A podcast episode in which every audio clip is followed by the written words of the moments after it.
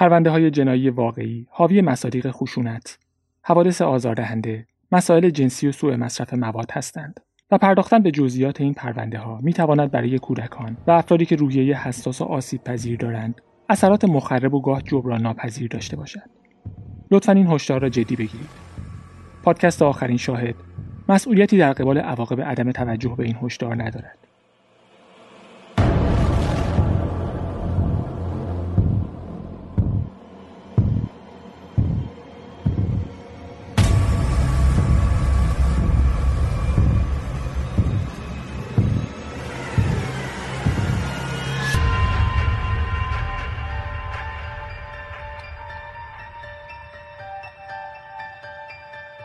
سلام، به پادکست آخرین شاهد، روایتی داستانی از پرونده‌های جنایی واقعی خوش اومدید. من، سارا، یکی از شنونده‌های این پادکست هستم و شما رو به شنیدن دومین قسمت از پرونده پلکان دعوت میکنم.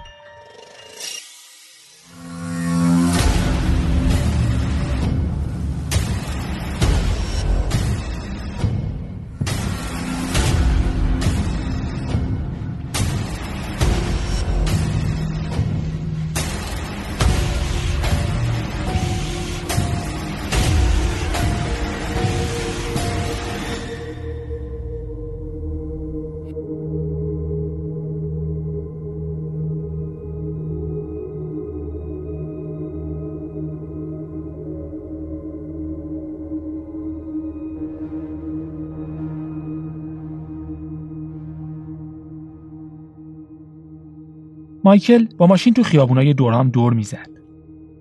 به یه چراغ قرمز میرسید که قبلش همه سفید پوست بودن و بعدش همه سیاه پوست. از کنار خونه هایی رد میشد که میلیون ها دلار خرجش شده بود و قرار بود مسکن مردم فقیر باشه، اما هیچ وقت توسعه پیدا نکرد. خونه هایی که خالی موند و پروژه‌ای که ورشکست شد. آپارتمانایی که همین چند سال پیش توی یکی از بهترین مناطق شهر ساخته شده بود، اما در آستانه فرو ریختن بود. مایکل فکر میکرد این داستان شهر دورامه. وعده و وعید، فساد و دزدی و دروغ. وقتی بیشتر از 40 سال قبل تو 1961 برای اولین بار به دورهام اومد، باورش نمیشد سیاه پوستا نمیتونن با سفید پوستا برن مدرسه یا تو رستوران غذا بخورن. باورش نمیشد وضعیت اون شهر زیاد با دوران بردهداری فرقی نداشته باشه. 40 سال بعد تو سال 2001 شاید سیاه پوستایی رو میشناخت که ثروتمند باشن. یا شاید جامعه به طور کلی بهتر شده بود، اما خیلی چیزا هنوز همونقدر بد بود یا حتی بدتر شده بود. انگار دولت نمیخواست با مشکلات واقعی روبرو بشه. فساد، مواد مخدر، بی‌تفاوتی مردم، انگار هیچ کس نمیخواست دربارش حرف بزنه. به خاطر همین تلاش کرد شهردار بشه. به خاطر همین براش عجیب نبود تمام روزنامه‌ها و اخبار به محاکمه خودش اختصاص پیدا کرده. فکر میکرد اگه 1/10 این زمان و انرژی و پوشش رسانه‌ای صرف مشکلات واقعی دوران میشد، همه چیز خیلی بهتر میشد. از چند سال پیش بر علیه پلیس و دادستانی دوران مقاله مینوشت با تیترایی مثل پلیس فقط 5% از جرایم گزارش شده را حل میکند. دادستانی فقط در تعقیب بنگاه‌های شرط‌بندی و رأی‌دهنده‌های زیر سن قانونی است، چون نمیتواند کس دیگری را دستگیر کند. جرایم دوران از جرایم جنوب ایتالیا بیشتر است. شاید به خاطر همین بود که دادستانی دورام عزمش رو برای محکوم کردن مایکل جزم کرده بود. اما در مورد مایکل پیترسن همه چیز به درگیری قبلیش با مقامات دورام خلاصه نمی‌شد. ظاهراً مایکل عادت داشت هر جا که به نفعش بود دروغ بگه. وقتی تو جنگ ویتنام شرکت کرد، 2 مدال قلب بنفش به خاطر مجروح شدن تو جنگ گرفت. گفته بود یه بار تیر خورده و یه بار رفته روی مین، اما بعداً معلوم شد جراحاتش توی سانحه رانندگی با جیپ به وجود اومده. وقتی با همسر اولش پاتریشا زندگی میکرد، چندین رابطه خارج از ازدواج با مردا و زنا داشت و هر بار با یه دروغی موضوع رو از پاتریشا مخفی میکرد. بعد از ازدواج با کسلین، رابطه‌های خارج از ازدواجش رو ادامه داده بود. این بار فقط با مردها. به خاطر همین باور کردن حرفاش سخت بود، مخصوصاً تو مسائل مهم. مثلا وقتی گفت همسرش از پله‌های خونه سقوط کرده و کارآگاه‌های پلیس با مقدار زیادی خون روبرو شدن که به نظرشون نمیتونست در اثر سقوط از پله‌ها باشه. وقتی به اپراتور 911 میگفت همسرش هنوز زنده است، اما صحنه‌ای که کارآگاه‌ها فقط چند دقیقه بعد میدیدن شبیه حادثه‌ای بود که حداقل 2 ساعت قبل اتفاق افتاده. دیوید رودولف، وکیل مایکل، هر کاری از دستش برمی‌آمد انجام داد. اول از همه وسیله‌ای که دادستانی ادعا می‌کرد آلت قتل بوده پیدا کرد. یه سیخ منقل تو خالی که دادستانی میگفت مایکل بعد از کشتن کسلین اون رو سر به نیست کرده و همه انتظار داشتن هر جا که هست آغشته به خون باشه. اما رودولف اون رو تو زیرزمین و در حالی که تار عنکبوت گرفته بود پیدا کرد. حتی یه آزمایش انجام داد که نشون بده صدای جیغ و داد داخل خونه از کنار استخر شنیده نمیشه. سعی کردن محیط دادگاه رو برای مایکل شبیه‌سازی کنن تا بتونه بدون اینکه استرس بگیره به همون راحتی که تو آشپزخونه راه میره و آهنگای مورد علاقه‌اش رو زمزمه میکنه درباره روابط خارج از ازدواجش با مردها حرف بزنه. پیشنهاد داد $40,000 هزینه کنن و از نزدیک 500 نفر سرشماری کنن تا ببینن حاضرن رابطه همجنسگرایانه همسرشون رو تحمل کنن یا نه.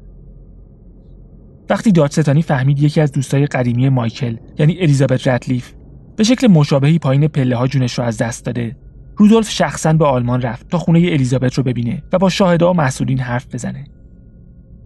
اما دادستانی تصمیمش رو گرفته بود تا تابوت الیزابت رو از قبر بیرون بیاره. چند هزار $1,000 هزینه کنه تا جسد رو از تگزاس به کارولینای شمالی منتقل کنه و کالبدچه کافیش رو به همون پزشکی بسپاره که کالبدچه کافی کسلین رو انجام داده بود. روند محاکمه پیچیده‌تر از این نمی‌شد. معلوم شد دوین دیور، متخصص آنالیز لکه‌های خون که صحنه جرم و لباس‌های مایکل رو بررسی کرده بود، یک گزارش نوشته که دادستانی با وجود وظیفه قانونی و اخلاقی اون رو به تیم وکلای مایکل نداده. دیور زمان زیادی از محاکمه رو به خودش اختصاص داد. علتش این بود که آزمایش‌های زیادی انجام داده بود تا الگوی خون صحنه مرگ کسلین رو شبیه‌سازی کنه، اما جواب بیشتر سوالات رودولف رو نداشت.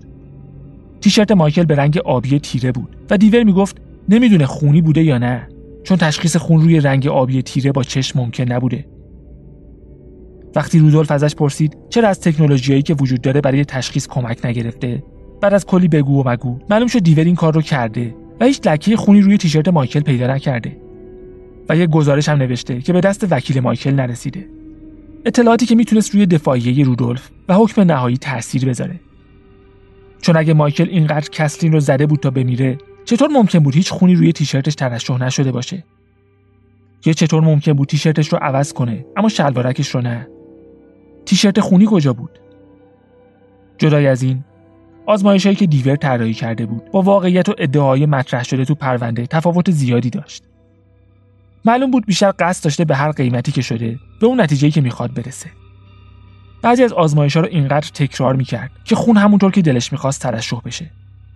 یه مدل از پله‌ها و دیوار اطرافش درست کرده بود و پایین پله‌ها با یه سیخ منقل به چیزی که مثلا سر کسلین بود ضربه می‌زد. اما شدت و مسیر حرکت ضربه‌هاش شبیه کسی نبود که می‌خواد یه نفر رو بکشه. وقتی رودولف با حالت جدی و متعجب درباره آزمایش مسخره دیور حرف می‌زد، همه حاضرین خنده‌شون گرفته بود. یا مثلا تو یکی از آزمایش‌هاش چیزی که مثلا سر کسلین بود رو از بالای یه نردبون به پایین پرت کرد تا به الگوی خون مشابه برسه.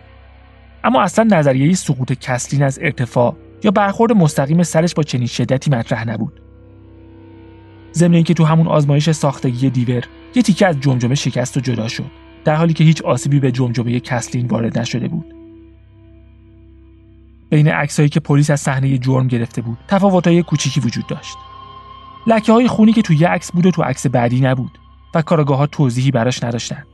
میگفتن شاید یه مشکل فنی بوده که بعداً تو پردازش تصویر به وجود اومده. رودولف میگفت مامورای پلیس سعی کردن صحنه جرم رو تغییر بدن. واضح بود تمام عکس‌ها رو پلیس گرفته و مایکل هم نمیتونسته لکه‌ها رو پاک کنه چون تمام مدت تحت نظر بود. براد، روسپی مردی که قرار بود با مایکل ملاقات کنه، شهادت داد بیشتر مشتریاش متأهل هستن. بیشترشون به جنس مخالف علاقه دارن و فقط کمی تمایلات همجنسگرایانه دارن. گفت مایکل گفته یه رابطه زناشویی گرم و صمیمی داره و همسرش مثل دینامیته. کندیس، خواهر کسلین، بر علیه مایکل شهادت داد و گفت احساس میکنه دیگه مایکل رو نمیشناسه. گفت اظهارات اولیه‌اش درباره رابطه خوب مایکل و کسلین قبل از این بوده که از روابط خارج از ازدواج مایکل با خبر بشه و خواهرش آدمی نبوده که چنین روابطی رو قبول کنه یا تحمل کنه. تیم وکلای مایکل یه متخصص بیومکانیک رو به جایگاه آورد که افتادن کسلین از پله‌ها رو به شکل کامپیوتری شبیه‌سازی کرده بود و نشون میداد هر کدوم از زخمای روی بدن کسلین چه زمانی و چطور ایجاد شده. اما دادستانی میگفت کسی که صدها جسد رو کالبد چکافی کرده و دهها پرونده مشابه رو تجربه کرده و تو این مورد خاص زخمای کسلین رو از نزدیک دیده و لمس کرده، خیلی بهتر میتونه نظر بده تا کسی که حتی روی یک جسد هم کار نکرده و فقط یه سری اطلاعات تئوری داره. هیئت منصفه برای چند ساعت مشورت کردن. قاضی قبل از اینکه هیئت منصفه به دادگاه برگردن، از همه خواست به نظر هیئت منصفه احترام بذارن و اگه فکر میکنن نمیتونن نتیجه دادگاه رو تحمل کنن، همین الان دادگاه رو ترک کنن، چون اگه نظم دادگاه رو به هم بزنن بازداشت میشن. 10 اکتبر 2003، 12 عضو هیئت منصفه به اتفاق آرا مایکل پیترسن رو گناهکار تشخیص دادن. مایکل بلند شد و رو به بچه‌هاش کرد که از اول دادگاه پشت سرش نشسته بودن. تاد، کلیتون، مارگارت و مارتا. جای یکیشون خالی بود. کیتلین، دختر کسلین از همسر اولش، از اول محاکمه کنار دادستانی بود و ناپدریش رو گناهکار میدونست. رودولف میگفت این یکی از بزرگترین تراژدی‌های پرونده است که کیتلین اون طرف دادگاه نشسته. چند کلمه از حرفای کیتلین رو تو اظهارات اولیه‌اش خونده بود. مایکل پیترسن اشکای مادر من رو تموم کرد. قبلا هر شب بالای پله ها می نشستم و به نرده ها تکیه می دادم و به حقیق مادرم گوش می کردم. برای 1 سال بعد از اینکه پدرم ترکش کرد، پدرم اون رو تیکه و پاره کرد. سپر دفاعیش و توهمی که در اون زندگی می کرد رو شکست و خورد کرد. عزت نفس و غرورش رو نابود کرد. اما مایکل تونست قدرت و اعتماد به نفس مادرم رو بهش برگردونه و بهش نشون بده میتونه عشق واقعی پیدا کنه. من در قلب و ذهنم به مایکل مدیونم، چون شادی مادرم رو بهش برگردونده.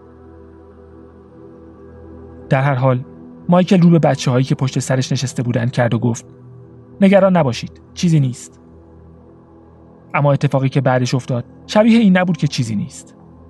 مأمور دادگاه بلافاصله به مایکل دستبند زد و مایکل بدون اینکه فرصت خداحافظی یا حرف زدن با بچه‌ها رو داشته باشه از دادگاه خارج شد.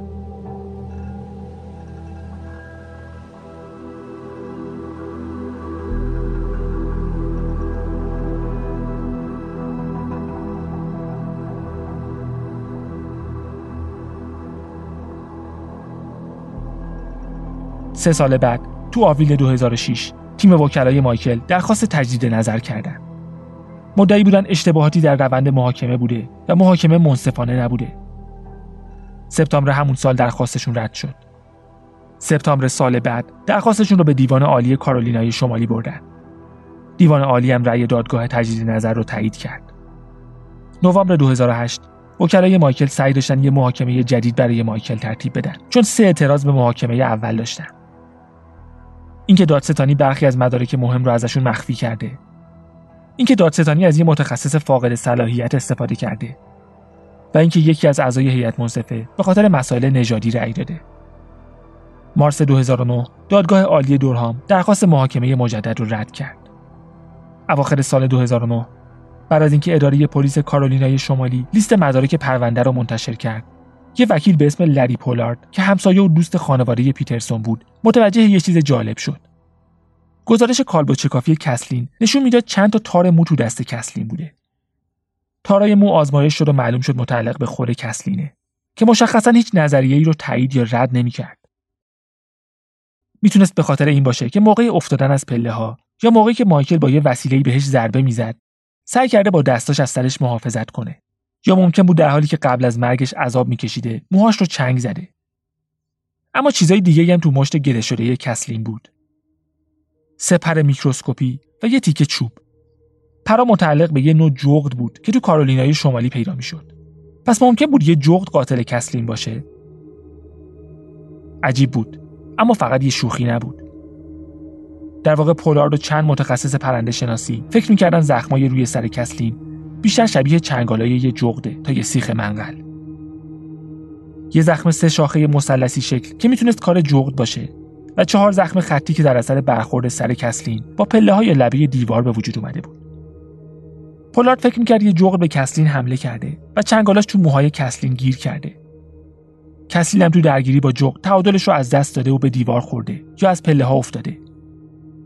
به نظر وکیل مایکل، زخمای کسلین با چنگالای جغد مطابقت داشت، اما هنوز مطمئن نبود میتونه با این نظریه روی زندگی موکلش ریسک کنه یا نه. پس فعلا دنبال یه ادعای دیگه بود.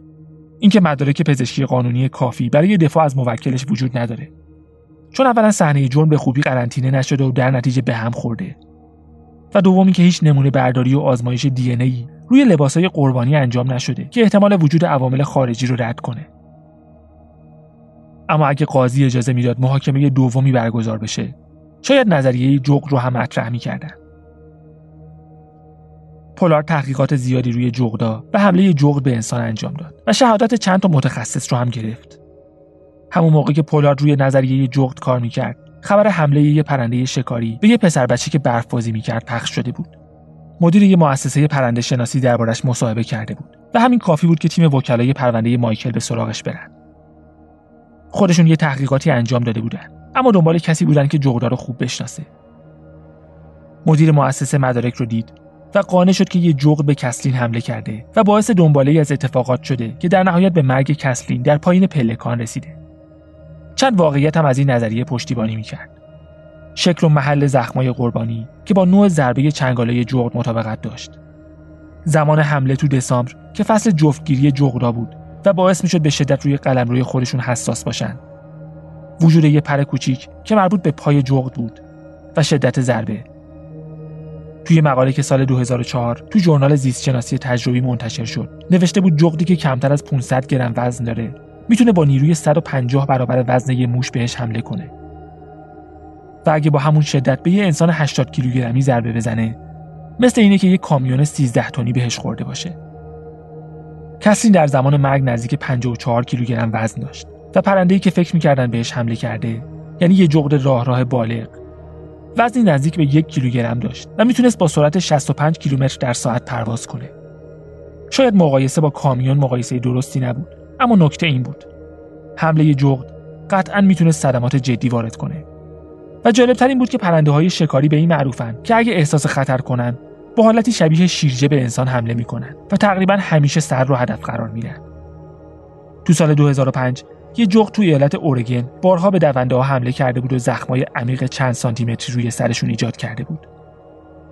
همینطور فکر می‌کردن کسلین غافلگیر شده، چون شکل پرای جغد طوری بود که بتونه بدون صدا پرواز کنه. پولارد توی مصاحبه 25 دقیقه‌ای درباره جزئیات نظریه جغد صحبت کرد و مدعی شد تمام زخمای روی بدن کسلین، از زخم چشما گرفته تا آرنج و مچ دست، همه نشون میده دستش رو روی سرش گذاشته بوده و موهاش رو گرفته بوده، چون یه چیزی داشته موهاش رو میکشیده. پولارد میگفت کسلین به همراه مایکل کنار استخر شراب خورده و به هر دلیلی به سمت در جلوی خونه رفته. آزمایش‌های سمشناسی هم داخل خونه کسلین داروهای ضد اضطراب و شل کننده عضلات پیدا کرده بود. پرنده همونجا جلوی در بهش حمله کرده بود و مایکل هم نمیتونست صدای درگیری کسلین و پرنده رو بشنوه. بعد کسلین وارد خونه شده و به خاطر همین لکه‌های خون روی پله‌های جلویی و روی در مونده. از پله‌ها بالا رفته و احتمالاً می‌خواسته به اتاق خواب بره که از پله‌ها افتاده و جونش رو از دست داده. پولارد مطمئن بود این نظریه میتونه باعث تغییر حکم بشه، اما دادستانی عملاً اون رو مسخره کرد و پزشکی که کالبدچه کافی کسلین رو انجام داده بود میگفت امکان نداره یه جغد یا هر پرنده دیگه‌ای چنین زخمایی ایجاد کنه. در هر حال این نظریه با وجود مدافعای زیادی که داشت تو دادگاه مطرح نشد. آگوست 2010 بعد از چند مقاله انتقادی بر علیه پلیس ایالتی کارولینای شمالی، تحقیقاتی درباره فعالیت‌های پلیس به راه افتاد که یکی از نتایجش تعلیق دوین دیور، متخصص آنالیز خون دادستانی و شاهد کلیدی پرونده مایکل پیترسن بود. تو اون تحقیقات از فعالیت‌های دوین دیور به عنوان یکی از ضعیف‌ترین نمونه‌های تاریخ جرمشناسی یاد شده بود. دیور ژانویه 2011 از پلیس کارولینای شمالی اخراج شد. معلوم شد تو 34 پرونده مدارک نادرست ارائه کرده. از جمله پرونده مردی که بر اساس مدارک ارائه شده توسط دیور توی پرونده قتل گناهکار تشخیص داده شد و 17 سال رو تو زندان گذرونده بود. تیمی که دیور آموزش داده بود به کل منحل و معلق شد. دیور تو دادگاه اول مایکل پیترسن تو سال 2003 شهادت داده بود تحت آموزش یک متخصص برجسته به اسم اسپیتل بوده. روی 500 پرونده کار کرده، 200 گزارش نوشته و تو 60 پرونده شهادت داده. تو محاکمه مجدد، معاون اداره پلیس کارولینای شمالی شهادت داد دیور فقط 47 گزارش نوشته. اسپیتل شهادت داد یادش نمیاد به دیور آموزش داده باشه. و معلوم شد دیور بعد از گذروندن یه دوره 2 روزه تو دهه 1980 فقط تو 4 پرونده شهادت داده که سومیش پرونده مایکل پیترسن بود. 16 دسامبر 2011 بعد از اینکه صلاحیت دوان دیور رد شد، مایکل پیترسن با وثیقه $300,000 آزاد شد و با یه مچبند الکترونیکی تو حبس خونگی قرار گرفت.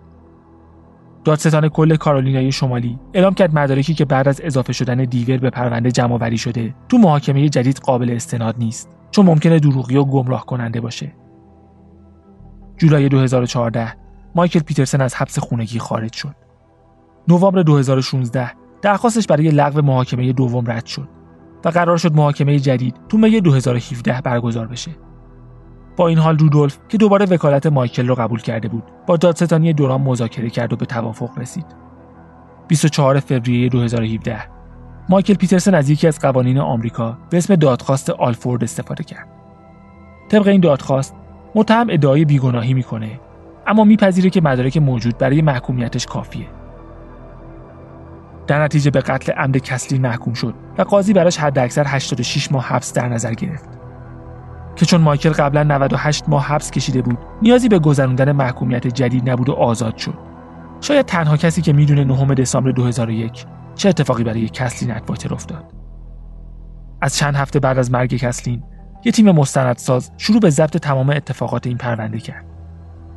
محصول نهایی یه مستند سریالی بسیار مفصله که بخشای مهم محاکمه، جلسات قبل و بعد از دادگاه و صحبت‌های افراد مختلفی که درگیر پرونده بودن، از مایکل و خانواده‌اش گرفته تا شاهدا و اعضای هیئت منصفه رو پوشش میده. دوست داشتیم این مستند رو زیرنویس کنیم و در اختیارتون بذاریم که متأسفانه زمان زیادی رو ازمون میگیره. اما اگه همچنان علاقه‌مند به جزئیات بیشتر درباره این پرونده بودید، میتونید این مستند رو دانلود کنید و ببینید. مثل همیشه تصاویر مهم پرونده رو تو اینستاگرام آخرین شاهد قرار میدید. بازم به خاطر تأخیر یک هفته‌ای تو انتشار این اپیزود ازتون پوزش میخوام. به خاطر حجم محتوایی که در مورد این پرونده وجود داشت، از جمله همین مستندی که درباره‌اش صحبت کردم و نزدیک به 600 دقیقه است، انتظار یه مینی سریال 3 یا 4 قسمتی رو داشتیم. چون این پادکست هفتگی منتشر میشه و همزمان با انتشار روی متنش هم کار می‌کنیم، گاهی پیش میاد که وقتی منابع رو دقیق‌تر بررسی می‌کنیم، متوجه میشیم چیز جدید یا مهمی نداشته که بشه ارائه کرد و اون تخمین اولیه‌مون به هم می‌خوره. با این حال امیدوارم از این پرونده خوشتون اومده باشه و لذت برده باشید. تا شنبه آینده و پرونده بعدی براتون آرزوی بهترین ها رو دارم. مراقب خودتون باشید و به امید دیدار. We only said goodbye with the words I died 100 times. You go back to her and I go back to her. I go back to her. Us, I love you much. It's not enough. You love blow, and I love puff. And life is like a pipe, and I'm a tiny penny rolling up the walls inside. We only said goodbye with words. I died 100 times. You go back to her and I go back to black.